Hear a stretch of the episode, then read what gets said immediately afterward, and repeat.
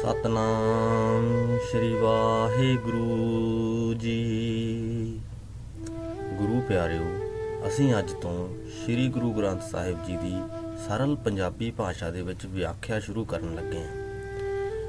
ਇਹ ਵਿਆਖਿਆ ਗੁਰੂ ਸਾਹਿਬ ਦੇ ਪਹਿਲੇ ਅੰਗ ਤੋਂ ਲੈ ਕੇ ਅਖੀਰਲੇ ਅੰਗ ਤੱਕ ਦੀ ਹੋਵੇਗੀ। ਅਸੀਂ ਕੋਸ਼ਿਸ਼ ਕਰਾਂਗੇ ਕਿ ਇੱਕ ਵੀਡੀਓ ਦੇ ਵਿੱਚ ਇੱਕ ਅੰਗ ਦੀ ਵਿਆਖਿਆ ਕੀਤੀ ਜਾਵੇ, ਤਾਂ ਕਿ ਵੀਡੀਓ ਜ਼ਿਆਦਾ ਲੰਬੀ ਨਾ ਹੋਵੇ ਤੇ ਤੁਹਾਨੂੰ ਸੁਣਨ ਦੇ ਵਿੱਚ ਵੀ ਤੇ ਉਹਨੂੰ ਗ੍ਰਹਿਣ ਕਰਨ ਦੇ ਵਿੱਚ ਵੀ ਆਸਾਨੀ ਹੋਵੇ, ਉਹਨੂੰ ਸਮਝਣ ਦੇ ਵਿੱਚ ਵੀ ਆਸਾਨੀ ਹੋਵੇ। ਤਾਂ ਆਪਾਂ ਬਹੁਤਾ ਸਮਾਂ ਨਾ ਲੈਂਦੇ ਹੋਏ ਸ਼ੁਰੂ ਕਰਨ ਲੱਗੇ ਆਂ।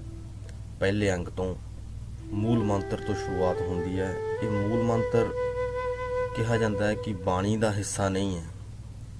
ਅਸਲੀ ਬਾਣੀ ਮੂਲ ਮੰਤਰ ਤੋਂ ਬਾਅਦ ਸ਼ੁਰੂ ਹੁੰਦੀ ਹੈ।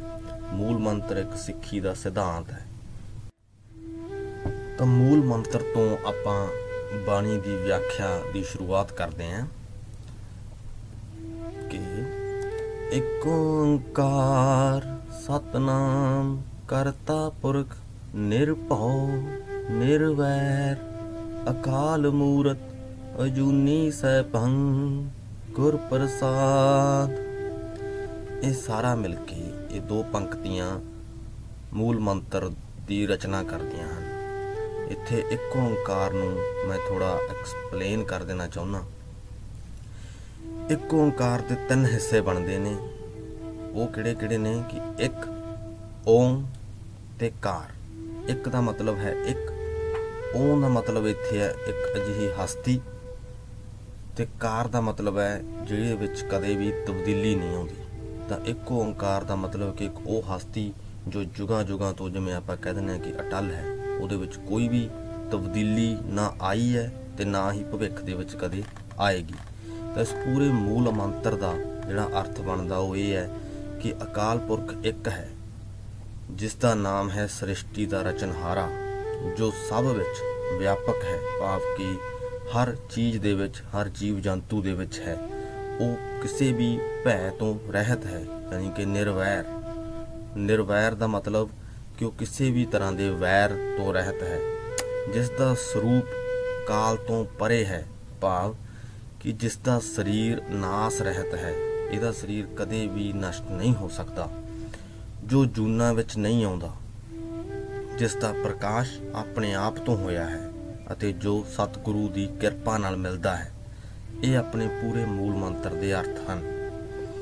ਇਸ ਤੋਂ ਬਾਅਦ ਆਪਣੀ ਜਪਜੀ ਸਾਹਿਬ ਦੀ ਬਾਣੀ, ਜਿਹਨੂੰ ਕਿ ਬਾਣੀ ਜਪ ਦੇ ਨਾਂ ਨਾਲ ਜਾਣਿਆ ਜਾਂਦਾ ਹੈ, ਉਹ ਸਟਾਰਟ ਹੁੰਦੀ ਹੈ। ਜਪ ਬਾਣੀ ਹੈ ਜਿਹੜੀ, ਉਹ ਜਪ ਸ਼ਬਦ ਤੋਂ ਸਟਾਰਟ ਹੁੰਦੀ ਹੈ। ਜਪ ਸ਼ਬਦ ਦਾ ਆਪਣਾ ਮਤਲਬ ਇਹੀ ਹੈ ਕਿ ਇਹ ਅੱਗੇ ਜੋ ਬਾਣੀ ਆਉਣ ਵਾਲੀ ਹੈ, ਉਹਦਾ ਨਾਮ ਹੈ ਜਪ। ਸੋ ਹੁਣ ਆਪਾਂ ਜਪਜੀ ਸਾਹਿਬ ਦੀ ਬਾਣੀ ਦਾ ਉਚਾਰਨ ਤੇ ਵਿਆਖਿਆ ਆਰੰਭ ਕਰਦੇ ਹਾਂ। ਆਦ ਸੱਚ, ਜੁਗਾਦ ਸੱਚ। ਹੈ ਭੀ ਸੱਚ, ਨਾਨਕ ਹੋਸੀ ਭੀ ਸੱਚ। ਆਦ ਮਤਲਬ ਕਿ ਮੁੱਢ ਤੋਂ। ਸੱਚ ਜਾਨੀ ਕਿ ਹੋਂਦ ਵਾਲਾ, ਜਿਹੜੀ ਚੀਜ਼ ਦੀ ਕਿਸੇ ਦੀ ਹੋਂਦ ਹੈ। ਸੋ ਇੱਥੇ ਗੁਰੂ ਨਾਨਕ ਦੇਵ ਜੀ ਕਹਿੰਦੇ ਨੇ ਕਿ ਹੈ ਨਾਨਕ, ਅਕਾਲ ਪੁਰਖ ਮੁੱਢ ਤੋਂ ਹੋਂਦ ਵਾਲਾ ਹੈ, ਜੁਗਾਂ ਦੇ ਮੁੱਢ ਤੋਂ ਮੌਜੂਦ ਹੈ। ਮਤਲਬ ਕਿ ਅਕਾਲ ਪੁਰਖ ਜਦੋਂ ਤੋਂ ਇਹ ਸੰਸਾਰ, ਇਹ ਯੂਨੀਵਰਸ ਬਣਿਆ ਹੈ, ਉਦੋਂ ਤੋਂ ਹੀ ਮੌਜੂਦ ਹੈ। ਇਹ ਇਸ ਵੇਲੇ ਵੀ ਮੌਜੂਦ ਹੈ ਅਤੇ ਅਗਾਹ ਵੀ ਮੌਜੂਦ ਰਹੇਗਾ। ਅੱਗੇ ਚੱਲਦੇ ਆਂ ਕਿ ਸੋਚੈ ਸੋਚ ਨਾ ਹੋਵਈ, ਜੇ ਸੋਚੀ ਲੱਖ ਵਾਰ। ਚੁੱਪੈ ਚੁੱਪ ਨਾ ਹੋਵਈ, ਜੇ ਲਾਏ ਰਹਾ ਲਿਵਤਾਰ ਇਸ ਵਿੱਚ ਸੋਚੈ ਸ਼ਬਦ ਦੀ ਜੇ ਆਪਾਂ ਗੱਲ ਕਰੀਏ ਤੇ ਆਪਾਂ ਨੂੰ ਇਹ ਲੱਗਦਾ ਕਿ ਸੋਚ ਨੂੰ ਨਿਰਧਾਰਿਤ ਕਰਦਾ ਹੈ। ਹਾਲਾਂਕਿ ਅਜਿਹਾ ਨਹੀਂ ਹੈ। ਸੋਚੈ ਸ਼ਬਦ ਦਾ ਇੱਥੇ ਮਤਲਬ ਹੈ ਸੁੱਚ ਰੱਖਣਾ। ਜਿਵੇਂ ਕਿ ਆਪਾਂ ਇਸ਼ਨਾਨ ਕਰਦੇ ਆਂ ਇੱਕ ਤਰ੍ਹਾਂ ਨਾਲ ਕਹਿ ਦਿੰਦੇ ਆ ਕਿ ਪਵਿੱਤਰਤਾ ਰੱਖਣੀ। ਤਾਂ ਗੁਰੂ ਜੀ ਕਹਿੰਦੇ ਨੇ ਕਿ ਜੇ ਮੈਂ ਲੱਖ ਵਾਰੀ ਵੀ ਇਸ਼ਨਾਨ ਕਰਾਂ, ਇਸ਼ਨਾਨ ਕਰਕੇ ਆਪਦੇ ਸਰੀਰ ਨੂੰ ਸੁੱਚ ਰੱਖਾਂ, ਪਵਿੱਤਰ ਕਰਾਂ, ਤਾਂ ਵੀ ਇਸ ਤਰ੍ਹਾਂ ਸੋਚ ਰੱਖਣ ਨਾਲ ਮੈਨੂੰ ਮਨ ਦੀ ਸੋਚ ਨਹੀਂ ਮਿਲ ਸਕਦੀ। ਮੇਰਾ ਮਨ ਸਾਫ਼ ਨਹੀਂ ਹੋ ਸਕਦਾ। ਸਰੀਰ ਦੇ ਧੋਤਿਆਂ, ਮੇਰਾ ਮਨ ਸਾਫ਼ ਨਹੀਂ ਹੋ ਸਕਦਾ। ਤੇ ਕਹਿੰਦੇ ਕਿ ਜੇ ਮੈਂ ਸਰੀਰ ਦੀ ਇੱਕ ਤਾਰ ਸਮਾਧੀ ਵੀ ਲਾਈ ਰੱਖਾਂ, ਤਾਂ ਵੀ ਇਸ ਤਰ੍ਹਾਂ ਚੁੱਪ ਰਹਿਣ ਨਾਲ ਮੈਨੂੰ ਮਨ ਦੀ ਸ਼ਾਂਤੀ ਨਹੀਂ ਹੋ ਸਕਦੀ ਕਿ ਚੁੱਪੈ ਚੁੱਪ ਨਾ ਹੋਵਈ, ਜੇ ਲਾਏ ਰਹਾ ਲਿਵਤਾਰ ਕਿ ਮੈਂ ਇੱਕ ਤਾਰ ਬੈਠ ਕੇ, ਇੱਕ ਜੁਟ ਹੋ ਕੇ ਮਨ ਦੀ ਸਮਾਧੀ ਵੀ ਲਾ ਲਵਾਂ, ਤਾਂ ਇਸ ਤਰ੍ਹਾਂ ਚੁੱਪ ਰਹਿਣ ਨਾਲ ਵੀ ਮੈਨੂੰ ਮਨ ਦੀ ਸ਼ਾਂਤੀ ਨਹੀਂ ਮਿਲ ਸਕਦੀ। ਅਗਲੀ ਪੰਕਤੀ ਹੈ ਭੁੱਖਿਆਂ ਭੁੱਖ ਨਾ ਉਤਰੀ, ਜੇ ਬੰਨਾ ਪੁਰੀਆਂ ਭਾਰ, ਸਹਿਸ ਸਿਆਣਪਾ ਲੱਖ ਹੋਏ, ਤਾਂ ਇੱਕ ਨਾ ਚੱਲੈ ਨਾਲ, ਕਿ ਜੇ ਮੈਂ ਸਾਰੇ ਸੰਸਾਰ ਦੇ ਪਦਾਰਥਾਂ ਦੇ ਢੇਰ ਵੀ ਸਾਂਭ ਲਵਾਂ, ਤਾਂ ਵੀ ਮੇਰੀ ਤ੍ਰਿਸ਼ਨਾ ਜਿਹੜੀ ਹੈ ਉਹ ਦੂਰ ਨਹੀਂ ਹੋ ਸਕਦੀ, ਤਾਂ ਵੀ ਮੇਰਾ ਲਾਲਚ ਹੈ ਜਿਹੜਾ ਮੇਰੀ ਭੁੱਖ ਹੈ ਉਹ ਨਹੀਂ ਮਿਟ ਸਕਦੀ।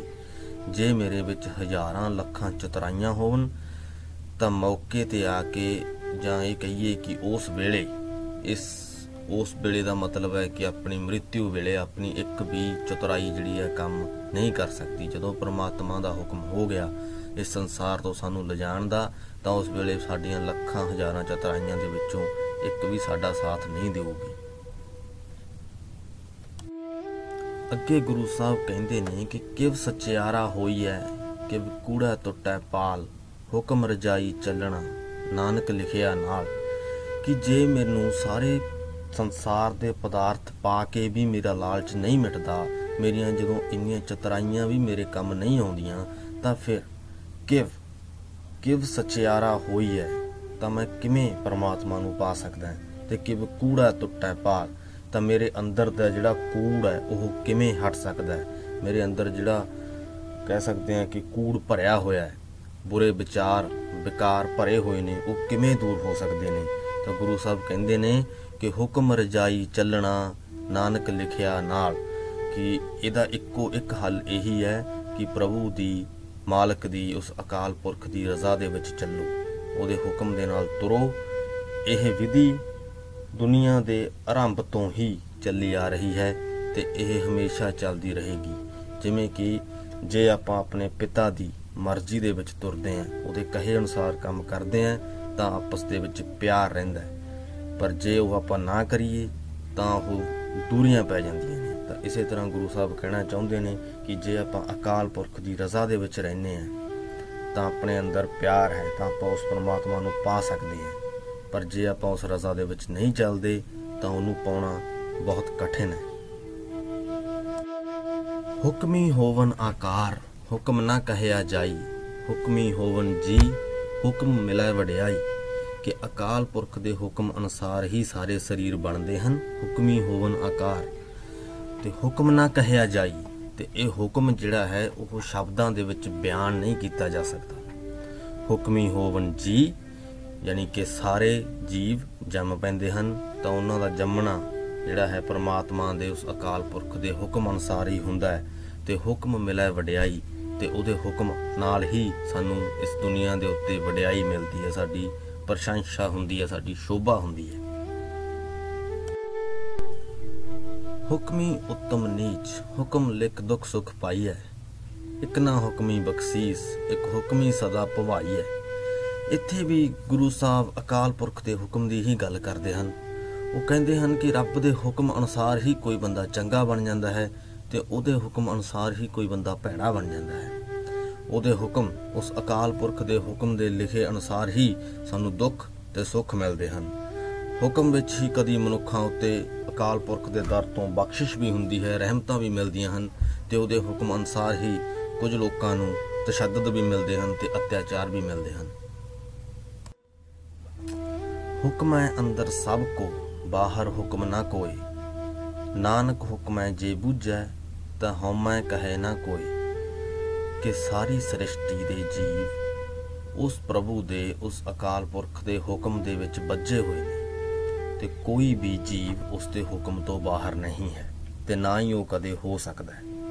हे ਨਾਨਕ, ਜੇ ਅਕਾਲ ਪੁਰਖ ਦੇ ਹੁਕਮ ਦੀ ਸਮਝ ਪੈ ਜਾਵੇ, ਜਿਸ ਜੀਵ ਨੂੰ ਅਕਾਲ ਪੁਰਖ ਦਾ ਜਿਹੜਾ ਉਹ ਹੁਕਮ ਹੈ, ਉਹ ਸਮਝ ਆ ਜਾਵੇ, ਆਪਾਂ ਹੈ ਸਾਰੇ ਹੀ ਉਸ ਹੁਕਮ ਦੇ ਵਿੱਚ ਆ ਪਰ ਸਾਨੂੰ ਸਮਝ ਨਹੀਂ ਹੈ ਕਿ ਉਹ ਹੁਕਮ ਕੀ ਹੈ। ਤੇ ਜਿਹੜੇ ਮਨੁੱਖ ਨੂੰ ਉਸ ਹੁਕਮ ਦੀ ਸਮਝ ਆ ਜਾਂਦੀ ਹੈ, ਤਾਂ ਫਿਰ ਉਹ ਸਵਾਰਥੀ ਗੱਲਾਂ ਨਹੀਂ ਕਰਦਾ। ਤਾਂ ਇੱਕ ਤਰ੍ਹਾਂ ਨਾਲ ਆਪਾਂ ਕਹਿ ਸਕਦੇ ਹਾਂ ਕਿ ਉਸ ਹੁਕਮ ਨੂੰ ਸਮਝ ਲੈਣਾ ਹੀ ਉਸ ਪਰਮਾਤਮਾ ਨੂੰ ਪਾ ਲੈਣਾ ਹੈ। ਕਾਵੈ ਕੋ ਤਾਨ, ਹੋਵੈ ਕਿਸਾ ਤਾਨ ਕਾਵੈ ਕੋ ਦਾਤ ਜਾਣੈ ਨਿਸ਼ਾਨ ਕੋ ਸ਼ਬਦ ਦਾ ਅਰਥ ਹੈ ਇੱਥੇ ਕੋਈ ਮਨੁੱਖ। ਤਾਂ ਜਿਸ ਕਿਸੇ ਮਨੁੱਖ ਨੂੰ ਸਮਰੱਥਾ ਹੁੰਦੀ ਹੈ ਯਾਨੀ ਕਿ ਜਿਸ ਕਿਸੇ ਮਨੁੱਖ ਨੂੰ ਉਸ ਪਰਮਾਤਮਾ ਦੀ ਸਮਝ ਆ ਜਾਂਦੀ ਹੈ, ਤਾਂ ਉਹ ਰੱਬ ਦੀ ਸ਼ਕਤੀ ਦੇ ਗੁਣ ਗਾਉਂਦਾ ਹੈ। ਉਹਦੇ ਚੰਗੇ ਕੰਮਾਂ ਦੀ ਸਿਫਤ ਸਲਾਹ ਕਰਦਾ ਹੈ। ਉਹਦੇ ਨਾਲ ਰੱਬ ਦੀ ਤਾਕਤ ਹੋਰ ਵੱਡੀ ਹੁੰਦੀ ਹੈ। ਤੇ ਕੋਈ ਮਨੁੱਖ ਅਜਿਹਾ ਹੁੰਦੇ ਨੇ ਜਿਹੜੇ ਰੱਬ ਦੀਆਂ ਦਾਤਾਂ ਨੂੰ ਗਾਉਂਦੇ ਨੇ ਕਿ ਰੱਬ ਨੇ ਸਾਨੂੰ ਆ ਦਿੱਤਾ, ਰੱਬ ਨੇ ਸਾਨੂੰ ਉਹ ਦਿੱਤਾ। ਉਹ ਇੱਥੇ ਹੁਣ ਫ਼ਰਕ ਹੈ ਕਿ ਕੋਈ ਮਨੁੱਖ ਰੱਬ ਦੀ ਜਿਹੜੀ ਵਿਚਾਰਧਾਰਾ ਹੈ, ਉਹਨੂੰ ਸਮਝ ਕੇ ਉਹਨੂੰ ਰੱਬ ਦੀ ਤਾਕਤ ਸਮਝਦਾ ਹੈ। ਤੇ ਕੋਈ ਰੱਬ ਦੀਆਂ ਰਹਿਮਤਾਂ ਨੂੰ ਉਹਦੀ ਤਾਕਤ ਸਮਝਦਾ ਹੈ। ਅਗਲੀ ਪੰਕਤੀ ਵੀ ਇਹਦੇ ਨਾਲ ਮਿਲਦੀ ਜੁਲਦੀ ਹੈ ਕਿ ਗਾਵੈ ਕੋ ਗੁਣ ਵਡਿਆਈਆਂ ਚਾਰ, ਗਾਵੈ ਕੋ ਵਿਦਿਆ ਵਿਖਮ ਵਿਚਾਰ, ਕਿ ਕੋਈ ਮਨੁੱਖ ਰੱਬ ਦੀਆਂ ਵਡਿਆਈਆਂ ਦਾ ਵਰਣਨ ਕਰਦਾ ਹੈ, ਰੱਬ ਦੇ ਸੋਹਣੇ ਗੁਣਾਂ ਦੇ ਗੁਣ ਗਾਉਂਦਾ ਹੈ, ਤੇ ਕੋਈ ਮਨੁੱਖ ਉਹਦੀ ਵਿਚਾਰਧਾਰਾ ਤੇ ਵਿਚਾਰ ਕਰਦਾ ਹੈ, ਉਹਨੂੰ ਸਮਝਣ ਦੀ ਕੋਸ਼ਿਸ਼ ਕਰਦਾ ਹੈ। ਤੇ ਉਹਨੂੰ ਅੱਗੇ ਲੋਕਾਂ ਤੱਕ ਲੈ ਕੇ ਜਾਣ ਦੀ ਲੋਕਾਂ ਨੂੰ ਸਮਝਾਉਣ ਦੀ ਕੋਸ਼ਿਸ਼ ਕਰਦਾ ਹੈ। ਗਾਵੈ ਕੋ ਸਾਜ ਕਰੇ ਤਨ ਖੇ, ਗਾਵੈ ਕੋ ਜੀ ਲੈ ਫਿਰ ਦੇ।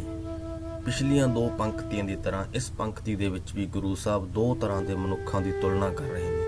ਤੇ ਇੱਥੇ ਉਹ ਇਹ ਕਹਿ ਰਹੇ ਨੇ ਕਿ ਇੱਕ ਮਨੁੱਖ ਉਹ ਹੈ ਜੋ ਅਕਾਲ ਪੁਰਖ ਦੀ ਪ੍ਰਸ਼ੰਸਾ ਇਦਾਂ ਕਰਦਾ ਹੈ ਕਿ ਅਕਾਲ ਪੁਰਖ ਸਰੀਰ ਨੂੰ ਬਣਾਉਂਦਾ ਹੈ ਤੇ ਸਰੀਰ ਨੂੰ ਮਿਟਾ ਦਿੰਦਾ ਹੈ। ਤੇ ਦੂਜਾ ਮਨੁੱਖ ਇਹ ਕਹਿੰਦਾ ਹੈ ਕਿ ਅਕਾਲ ਪੁਰਖ ਆਤਮਾ ਨੂੰ ਬਣਾਉਂਦਾ ਹੈ ਤੇ ਆਤਮਾ ਨੂੰ ਇੱਕ ਸਰੀਰ ਦੇ ਵਿੱਚੋਂ ਕੱਢ ਕੇ ਦੂਜੇ ਸਰੀਰ ਦੇ ਵਿੱਚ ਪਾ ਦਿੰਦਾ ਹੈ। ਤਾਂ ਇੱਥੇ ਇਹ ਦੋਨਾਂ ਮਨੁੱਖਾਂ ਦੀ ਇੱਕ ਤਰ੍ਹਾਂ ਨਾਲ ਕਹਿ ਸਕਦੇ ਹਾਂ ਕਿ ਤੁਲਨਾ ਕੀਤੀ ਜਾ ਰਹੀ ਹੈ ਕਿ ਦੋ ਤਰ੍ਹਾਂ ਦੇ ਮਨੁੱਖ ਨੇ ਜੋ ਪਰਮਾਤਮਾ ਨੂੰ ਆਪੋ ਆਪਣੇ ਢੰਗ ਨਾਲ ਬਿਆਨ ਕਰਦੇ ਨੇ। ਗੁਰੂ ਪਿਆਰਿਓ, ਗੁਰੂ ਗ੍ਰੰਥ ਸਾਹਿਬ ਜੀ ਦੇ ਪਹਿਲੇ ਅੰਗ ਦੀ ਵਿਆਖਿਆ ਇੱਥੇ ਹੀ ਸਮਾਪਤ ਹੁੰਦੀ ਹੈ। ਪਰ ਸਮਾਪਤੀ ਤੋਂ ਪਹਿਲਾਂ ਆਪਾਂ ਇੱਕ ਵਾਰ ਜੋ ਕੁਝ ਵੀ ਆਪਾਂ ਸਿੱਖਿਆ ਹੈ, ਜੋ ਕੁਝ ਵੀ ਹੁਣ ਸੁਣਿਆ ਹੈ, ਉਹਦੀ ਇੱਕ ਨਿਚੋੜ ਕੱਢਣ ਦੀ ਕੋਸ਼ਿਸ਼ ਕਰਦੇ ਹਾਂ। ਤਾਂ ਗੁਰੂ ਸਾਹਿਬ ਨੇ ਸ਼ੁਰੂਆਤ ਕੀਤੀ ਹੈ ਮੂਲ ਮੰਤਰ ਤੋਂ, ਜਿਹਦੇ ਵਿੱਚ ਉਹਨਾਂ ਨੇ ਕਿਹਾ ਕਿ ਪਰਮਾਤਮਾ ਇੱਕ ਹੈ ਤੇ ਉਹਨੇ ਹੀ ਸ੍ਰਿਸ਼ਟੀ ਦੀ ਰਚਨਾ ਕੀਤੀ ਹੈ, ਜੋ ਜੁਗਾਂ ਜੁਗਾਂ ਤੋਂ ਅਟਲ ਹੈ। ਉਹ ਕਦੇ ਵੀ ਬਦਲੇਗਾ ਨਹੀਂ। ਉਹ ਪਹਿਲਾਂ ਵੀ ਸੀ ਤੇ ਉਹ ਹੁਣ ਵੀ ਹੈ ਤੇ ਉਹ ਭਵਿੱਖ ਵਿੱਚ ਵੀ ਰਹੇਗਾ ਤੇ ਅੱਗੇ ਜਪਜੀ ਸਾਹਿਬ ਦੀ ਬਾਣੀ ਸ਼ੁਰੂ ਹੁੰਦੀ ਹੈ, ਜਿਹਦੇ ਵਿੱਚ ਵੀ ਉਹਨਾਂ ਨੇ ਕਿਹਾ, ਗੁਰੂ ਸਾਹਿਬ ਨੇ ਸ਼ੁਰੂਆਤ ਇੱਥੋਂ ਕੀਤੀ ਹੈ ਕਿ ਸੰਸਾਰੀ ਲੋਕ ਕੀ ਕਰਦੇ ਨੇ, ਕਿ ਉਹ ਸੋਚਦੇ ਨੇ, ਆਪ ਸੋਚਾਂ ਰੱਖਦੇ ਨੇ, ਸੋਚੀ ਰੱਖਦੇ ਨੇ, ਪਵਿੱਤਰਤਾ ਰੱਖਦੇ ਨੇ, ਤੇ ਫਿਰ ਉਹ ਲ- ਤਾਰ ਲਾਈ ਰੱਖਦੇ ਨੇ, ਸਮਾਧੀ ਲਾਈ ਰੱਖਦੇ ਨੇ ਕਿ ਉਸ ਤਰ੍ਹਾਂ ਸਾਨੂੰ ਪਰਮਾਤਮਾ ਮਿਲ ਜਾਵੇ। ਤਾਂ ਫਿਰ ਉਹ ਸੰਸਾਰ ਦੇ ਸਾਰੇ ਪਦਾਰਥ ਵੀ ਇਕੱਠੇ ਕਰ ਲੈਂਦੇ ਨੇ ਤੇ ਆਪ ਦੇ ਆਪ ਦੇ ਵਿੱਚ ਬਹੁਤ ਸਾਰੀਆਂ ਚਤੁਰਾਈਆਂ ਵੀ ਭਰ ਲੈਂਦੇ ਨੇ। ਤਾਂ ਗੁਰੂ ਸਾਹਿਬ ਕਹਿੰਦੇ ਨੇ ਕਿ ਅਜਿਹਾ ਸਭ ਕੁਝ ਕਰਨ ਦੇ ਬਾਵਜੂਦ ਵੀ ਉਹਨਾਂ ਨੂੰ ਪਰਮਾਤਮਾ ਨਹੀਂ ਮਿਲਦਾ। ਤਾਂ ਫਿਰ ਗੁਰੂ ਸਾਹਿਬ ਕੁਐਸਚਨ ਕਰਦੇ ਨੇ, ਪ੍ਰਸ਼ਨ ਕਰਦੇ ਨੇ ਕਿ ਜੇ ਇਦਾਂ ਨਹੀਂ ਹੈ ਤਾਂ ਫਿਰ ਪਰਮਾਤਮਾ ਕਿਵੇਂ ਮਿਲ ਸਕਦਾ ਹੈ? ਤਾਂ ਇੱਥੇ ਹੀ ਉਹ ਉੱਤਰ ਵੀ ਦਿੰਦੇ ਨੇ ਕਿ ਉਹਦੀ ਰਜ਼ਾ ਦੇ ਵਿੱਚ ਚੱਲਣਾ ਹੀ ਪਰਮਾਤਮਾ ਨੂੰ ਪਾਉਣਾ ਹੈ। ਉਹਦੇ ਹੁਕਮ ਨੂੰ ਸਮਝ ਲੈਣਾ, ਜਿਹਦੇ ਹੁਕਮ ਤੋਂ ਬਿਨਾ ਕੁਝ ਵੀ ਨਹੀਂ ਹੁੰਦਾ ਇਸ ਸ੍ਰਿਸ਼ਟੀ ਦੇ ਵਿੱਚ। ਸਾਰੇ ਜੀਵ ਜੰਤੂ ਮਨੁੱਖ ਸਭ ਉਸ ਅਕਾਲ ਪੁਰਖ ਦੇ ਹੁਕਮ ਦੇ ਅਧੀਨ ਹਨ ਤੇ ਉਹਦੇ ਹੁਕਮ ਤੋਂ ਬਾਹਰ ਨਹੀਂ ਜਾ ਸਕਦੇ। ਗੱਲ ਸਿਰਫ ਇੰਨੀ ਹੈ ਕਿ ਜੋ ਇਨਸਾਨ, ਜੋ ਜੀਵ ਜੰਤੂ ਉਹਦੇ ਹੁਕਮ ਨੂੰ ਸਮਝ ਲੈਂਦਾ ਹੈ, ਉਹ ਉਹਨੂੰ ਪਾ ਵੀ ਲੈਂਦਾ ਹੈ। ਚੱਲਦੇ ਆਪਾਂ ਸਾਰੇ ਹੀ ਉਹਦੇ ਹੁਕਮ ਅਨੁਸਾਰ ਹਾਂ। ਤੇ ਅੱਗੇ ਗੁਰੂ ਸਾਹਿਬ ਨੇ ਦੋ ਤਰ੍ਹਾਂ ਦੇ ਮਨੁੱਖਾਂ ਦੀ ਤੁਲਨਾ ਕੀਤੀ ਹੈ। ਆਖਰੀ ਤਿੰਨ ਪੰਕਤੀਆਂ ਜਿਹੜੀਆਂ ਇਸ ਪਹਿਲੇ ਅੰਗ ਦੀਆਂ ਨੇ ਕਿ ਕੋਈ ਮਨੁੱਖ ਉਹਦੀਆਂ ਦਾਤਾਂ ਦੇ ਗੁਣ ਗਾਉਂਦਾ ਹੈ ਤੇ ਕੋਈ ਉਹਦੀ ਵਿਚਾਰਧਾਰਾ ਦੇ ਗੁਣ ਗਾਉਂਦਾ ਹੈ। ਕੋਈ ਮਨੁੱਖ ਉਹਦੇ ਵਿਚਾਰਧਾਰਾ ਦੇ ਉੱਤੇ ਵਿਚਾਰ ਕਰਦਾ ਹੈ ਤਾਂ ਕੋਈ ਉਹਦੀਆਂ ਸਿਰਫ ਵਡਿਆਈਆਂ ਹੀ ਗਾਉਂਦਾ ਹੈ ਕਿ ਜੋ ਉਸਨੇ ਸੁਣਿਆ ਉਹਨੂੰ ਉਸੇ ਤਰ੍ਹਾਂ ਮੰਨ ਲੈਂਦਾ ਹੈ ਤੇ ਕੋਈ ਉਸ ਚੀਜ਼ ਦੇ ਉੱਤੇ ਵਿਚਾਰ ਕਰਦਾ ਹੈ ਕਿ ਅਜਿਹਾ ਹੈ ਤਾਂ ਅਜਿਹਾ ਕਿਉਂ ਹੈ। ਤਾਂ ਕੋਈ ਮਨੁੱਖ ਉੱਥੇ ਕਹਿੰਦਾ ਹੈ ਕਿ ਗੁਰੂ ਸਾਹਿਬ ਜਿਹੜੇ ਨੇ ਉਹ ਇੱਕ ਸਰੀਰ ਬਣਾਉਂਦੇ ਨੇ ਤੇ ਸਰੀਰ ਨੂੰ ਮਿਟਾ ਦਿੰਦੇ ਨੇ। ਤਾਂ ਉੱਥੇ ਹੀ ਦੂਜਾ ਮਨੁੱਖ ਕਹਿੰਦਾ ਹੈ ਕਿ ਗੁਰੂ ਸਾਹਿਬ ਸਰੀਰ ਨਹੀਂ, ਆਤਮਾ ਬਣਾਉਂਦੇ ਨੇ ਤੇ ਉਹ ਆਤਮਾ ਕਦੇ ਮਰਦੀ ਨਹੀਂ, ਉਹ ਆਤਮਾ ਕਦੇ ਨਸ਼ਟ ਨਹੀਂ ਹੁੰਦੀ, ਉਹ ਆਤਮਾ ਇੱਕ ਸਰੀਰ ਤੋਂ ਦੂਜੇ ਸਰੀਰ ਦੇ ਵਿੱਚ ਚਲੀ ਜਾਂਦੀ ਹੈ। ਤਾਂ ਇੱਥੇ ਹੀ ਆਪਾਂ ਅੱਜ ਦੀ ਇਸ ਸਭਾ ਦੀ ਸਮਾਪਤੀ ਕਰਦੇ ਹਾਂ। ਅਸੀਂ ਅਗਲੀ ਵੀਡੀਓ ਦੇ ਵਿੱਚ ਸ੍ਰੀ ਗੁਰੂ ਗ੍ਰੰਥ ਸਾਹਿਬ ਜੀ ਦੇ ਦੂਸਰੇ ਅੰਗ ਦੀ ਵਿਆਖਿਆ ਲੈ ਕੇ ਤੁਹਾਡੇ ਤੱਕ ਹਾਜ਼ਰ ਹੋਵਾਂਗੇ। ਉਦੋਂ ਤੱਕ ਦੇ ਲਈ ਸਤਿ ਸ੍ਰੀ ਅਕਾਲ। ਵਾਹਿਗੁਰੂ ਜੀ ਕਾ ਖਾਲਸਾ, ਸ੍ਰੀ ਵਾਹਿਗੁਰੂ ਜੀ ਕੀ ਫਤਿਹ।